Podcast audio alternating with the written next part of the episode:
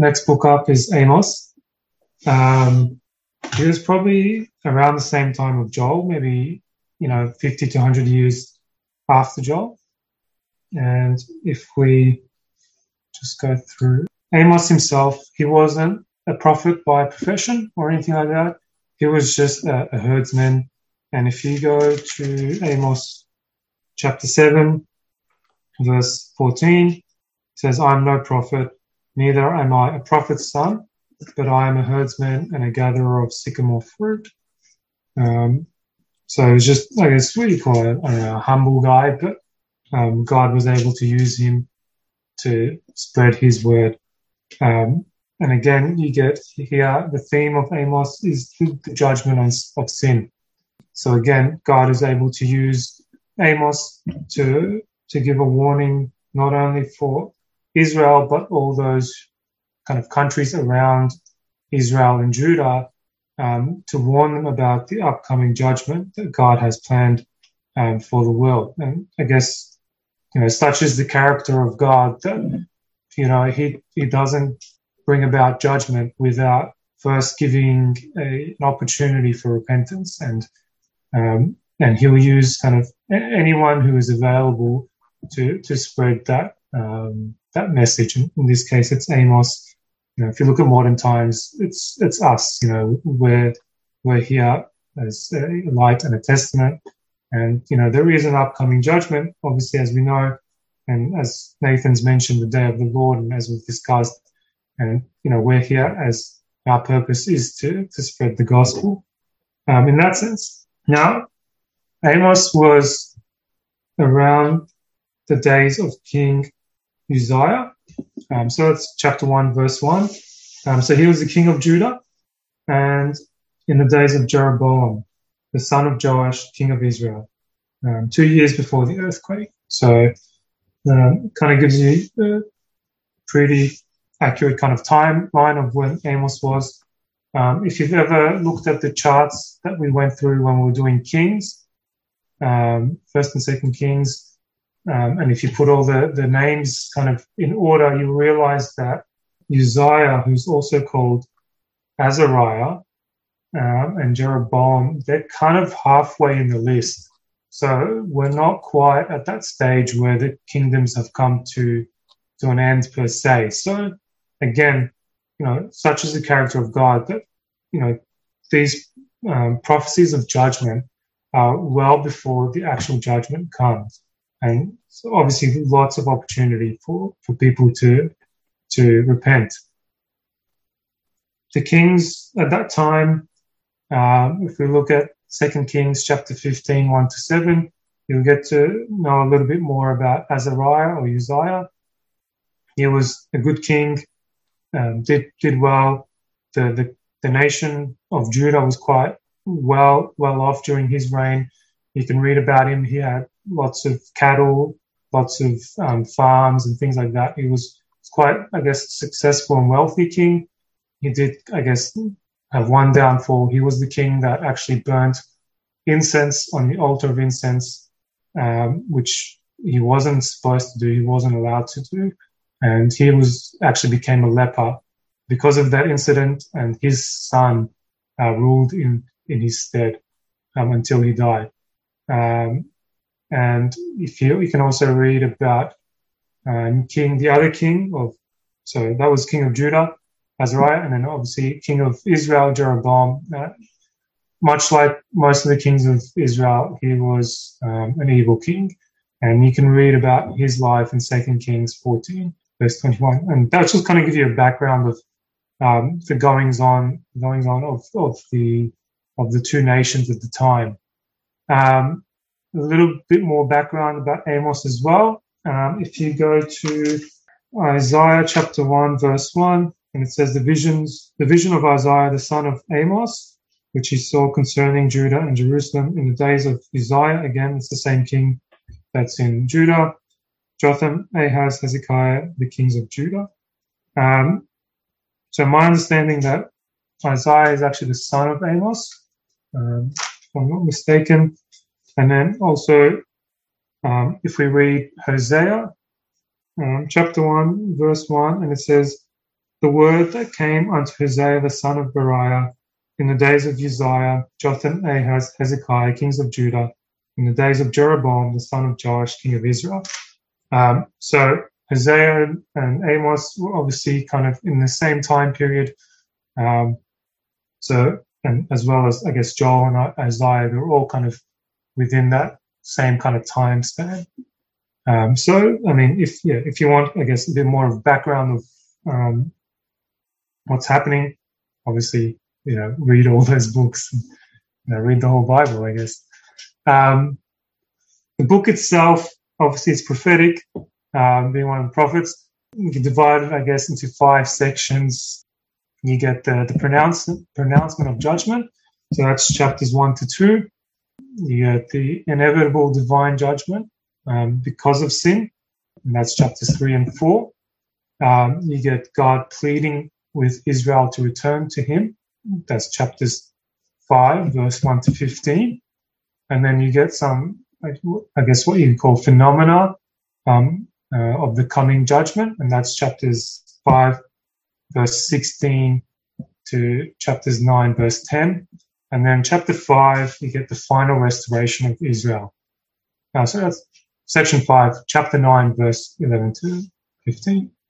So just kind of quickly going through the, each of the sections. So the pronouncement of judgment, um, chapters one and two, you get various cities mentioned. So you get um, Damascus. Um, they're one of the cities that's actually led into captivity. You get Gaza, which is kind of in the Judah area you get Tyre, which is one of the cities that is on the on the Mediterranean Sea. Um, and that, that city in particular was a trading city. It was made very wealthy by its commerce, um, you know, from dealings with all parts of the world. You know, it's a type of city that trusted in its own wealth, had no regards of God. Um, and, you know, you can read more about it in, you know, all the prophetic books, Isaiah, Jeremiah, and Ezekiel. Um, and they give a lot more detail as well. Um, and it, they outline, I guess, more so the, the sin of, of Tyre um, as opposed to what Amos writes here. So, and also, you know, Tyre itself is just a great picture of, of the world. And so it's, I encourage um, people to just go out and uh, do some research. Like I said, you, you read a lot about it in, in the other prophets. Um, you have, you know, the, the country of Edom, which we know is the descendants of Esau, um, who's always very antagonistic towards Israel. Yeah, there's not much more to say about them. Um, again, you can read a lot about um, Edom and you know just just the way they act towards Israel and the way they have no regards for God and the things of God. And truly, you know, characteristic of their father Esau, who who wanted the blessing, but you know didn't really have any any place for God in his life. Um, you get Ammon, Moab. Um, you also get obviously Judah and Israel themselves included in the in the pronouncement of the judgment that is to come. So, like I said at the beginning, you know, like the character of God is not to bring out judgment without um, first giving an opportunity for repentance. And um, I guess the time of this of the writing here, I guess the, the known world would have been all those cities that we've just mentioned, and so you can you can almost say that you know the word of God has gone out to the whole world and is is telling them of the coming judgment and is essentially telling them to repent. Um, and Israel in particular will, will get some major mention in Amos. You know, they had an immoral lifestyle it says, you know, despite God clearing the land of Canaan from the Amorites from before them, bringing them out of Egypt, they just just completely turn away from God. And if you know the history of Israel, you know, with the start of Jeroboam, the king who, you know, set up various um, altars and idols, and just I guess it was from that point onwards you kind of really see Israel as a nation just kind of away from God, and it's you know, king after king of Israel is usually an evil king with the occasional good king. Um, and you get that expression, you get an expression here in Amos chapter 2, verse 6. And it says, Thus says the Lord, for three transgressions of Israel and for will I not turn away its punishment. Um, and it, it's the same kind of expression you get in Proverbs at the end of Proverbs. You know, three three things are wonderful unto me, and a fourth. It's I feel like in this context that it's it's you know God's being patient with them. You know, if you know He would bring judgment upon them for three things, and yet they've gone above and beyond. You know, it's three strikes and you're out, and these guys are up to four, you know, five strikes, and they're just they're just continually um, doing evil. Um, and that's specific to, I guess, the, the children of Israel. Um, the second section, chapters three and four, again, it's it's the inevitable judgment of sin. Um, for inevitable judgment due to sin. Um, it's the divine judgment from God upon sin. Um, and it's Amos in particular speaks, I guess, towards Israel and the northern kingdom. So you get the judgment against Israel. Um, you get the end of the northern kingdom for the time being. So as we know of the two captivities, you know, you get a remnant come back to Judah, but Israel itself, um, to till this day, are still scattered amongst the nations, uh, and they won't be gathered back until future times, which we've discussed. You know, um, the day of the Lord, and you know, in the millennium, you know, the whole nation will be brought back together you know, you get the, the city of Bashan is mentioned, which is Samaria. Um, again, you know, you see the hypocrisy know, with those people, and they deal badly with the poor, and then bring bring sacrifices to God um, as if they were without fault. Um, again, that's just not only is, is it a characteristic of the time that this was written at. I feel like if we look around, you know, it's you can you could probably say that this is kind of the characteristics of um, the world that we live in now, even the the religious world, where people are just hypocritical. Um, you know, they they deal evilly and um, they deal badly with people, and yet you know they think they're righteous or um, they think they're without fault. And you know, God, time and time again, you know, tries to to bring them back. Um, you know, we've we've just spoken about um, the prophet Joel and how there was the locust. God brings in in Amos. He mentions that he holds off the rain in hoping that they would come to their senses and turn to Him and realize that um, you know they're going through difficulties because they've turned away from God. You know, He brings blight and mildew. Um, so this is sorry. This is chapter four, verse seven. He goes, I've withheld the rain from you. Um, yeah, three months to the harvest, and I caused it to rain upon one city and caused it not to rain upon another city. One piece was rained upon, and the piece upon which it was rained upon withered, which it rained not withered. Um, so two or three cities wandered into one city to drink water, but they were not satisfied. Yet have you not returned unto me, unto me, says the Lord.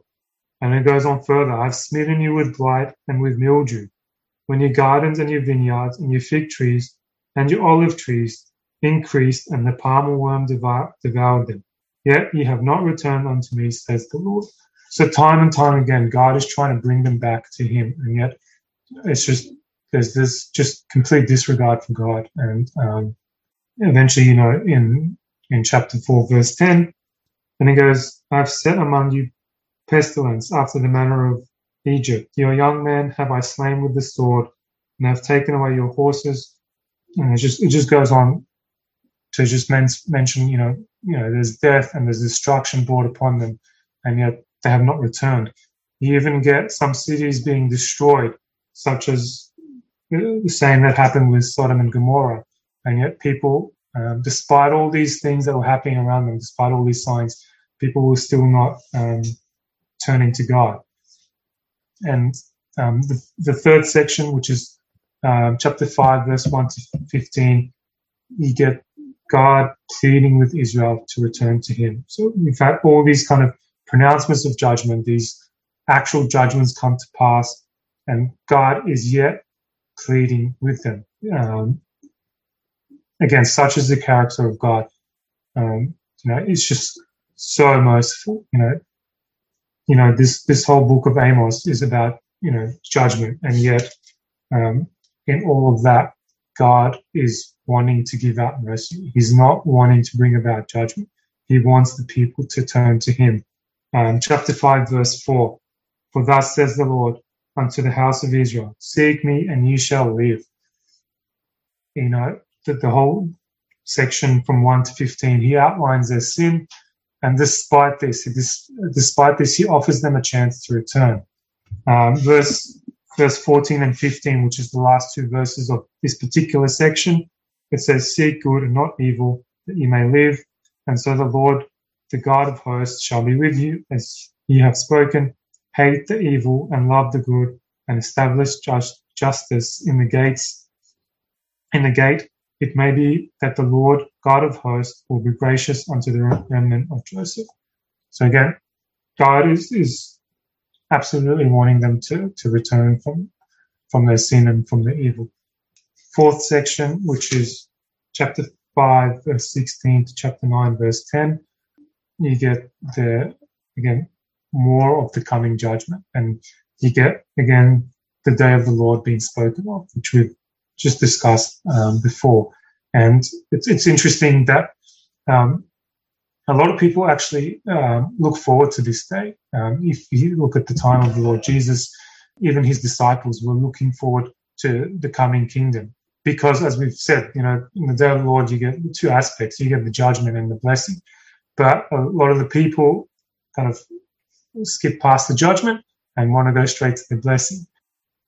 But it's it's not so. There is judgment, and um, we've heard from Nathan say that you know it's a terrible time if you look at um, chapter 5, um, verse 18, it says, Woe unto you that desire the day of the Lord.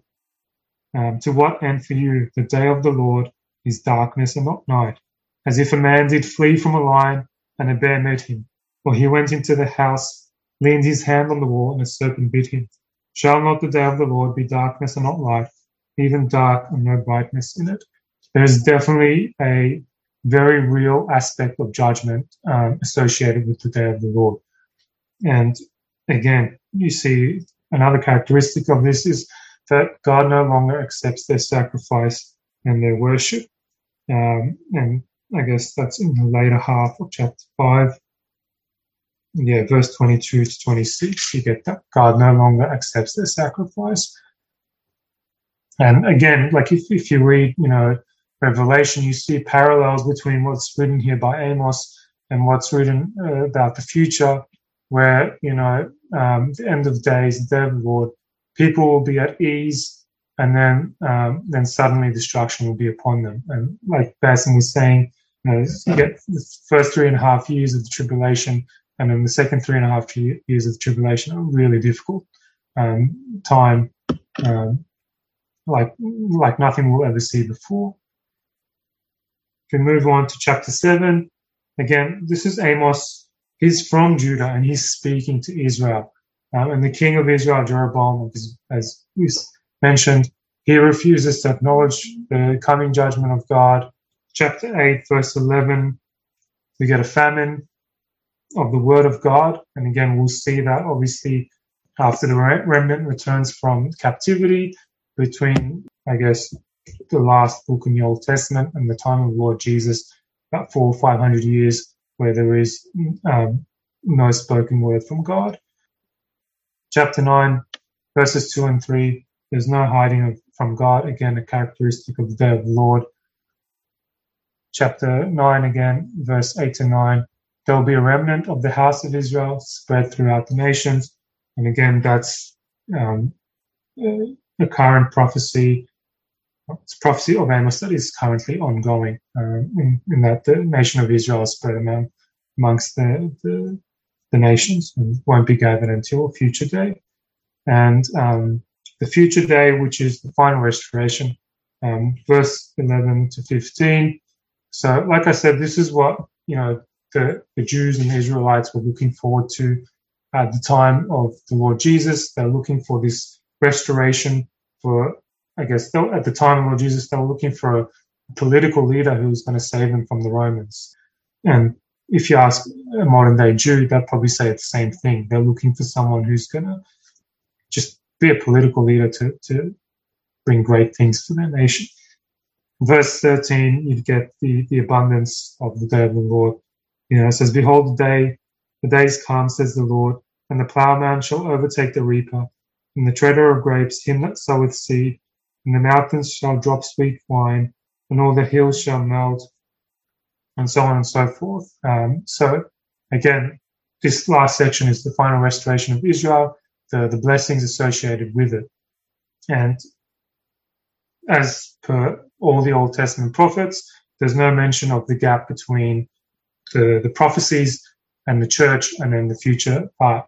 And so it makes sense when we look, I guess, into New Testament books and things like that, why the, the Jews of the time were a bit confused in terms of thinking that um, the Messiah was just going to come and establish the kingdom because they saw just the, the blessings that was to come. They didn't see the picture of the church. And I know we've all seen the chart that Mike's put up. And again, a lot of the prophets, all the prophets don't actually see that, that section of, of the church in the day we're, we're living in now. But yeah, I guess that's just kind of a quick overview of um, Amos. It's, it's a great read. Um, it might seem difficult. It's not. Um, just kind of bear in mind the, the context and um, the, the, people are speaking about in terms of Israel and you know their history. And it's actually quite a, a good book to read, and it shouldn't take you too long either. It's, it's a nice short book, and yeah, full of I guess um, information, and it's it's also really nice to see the the, the dealings of God um, with the people of the time and um, how He's still dealing with us today.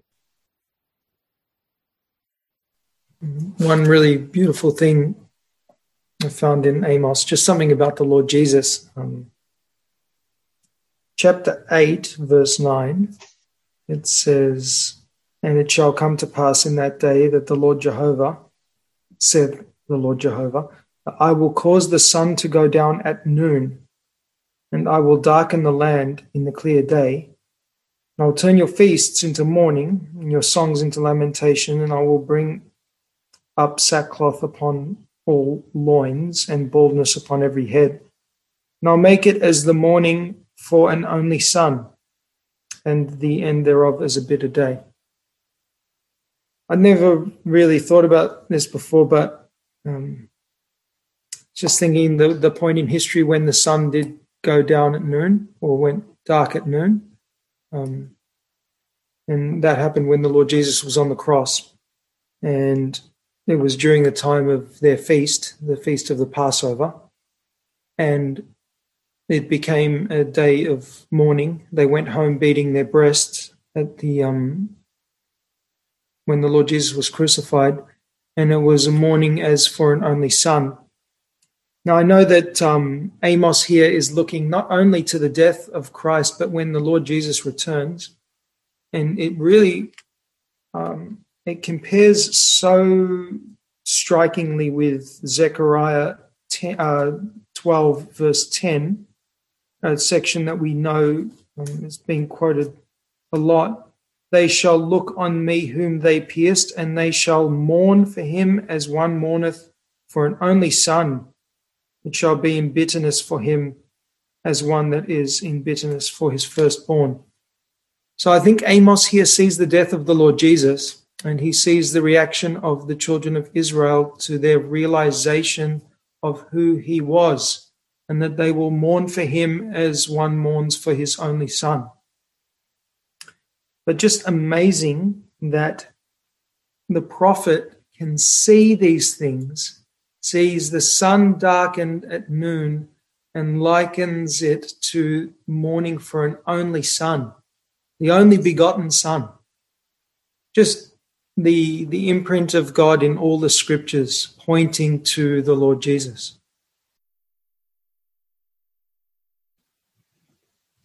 Also, just a little comment about chapter 4. Um, Sarah mentioned Bashan, which speaks of Samaria if you read Psalm 22, the bulls of Bashan are mentioned there, and the bulls of Bashan are mentioned at the start of chapter 4 of Amos.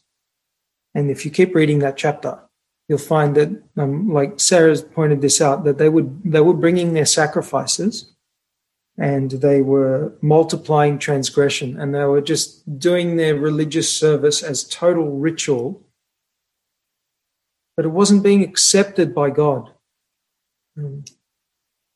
and when the lord jesus was on the cross he likened those around him to the bulls of bashan to these same kind of people they were people who were tithing everything um, they had so look at verse 4 of chapter 4. Come to Bethel and transgress, Gilgal, multiply transgression, bring your sacrifices in the morning, your tithes every three days, and burn a thank offering with leaven. Proclaim and publish voluntary offerings. For this pleases you, children of Israel, says the Lord Jehovah. These bulls of Bashan are ones who, like a religious men, who are just religious and don't care for God and have no place for repentance. They don't acknowledge their own sin. They're, they're men that think they are upright and righteous and have a place to judge, but um, they won't judge themselves. So I, I just found that as a, a, nice link in terms of explanation of the bulls of Bashan in Psalm 22.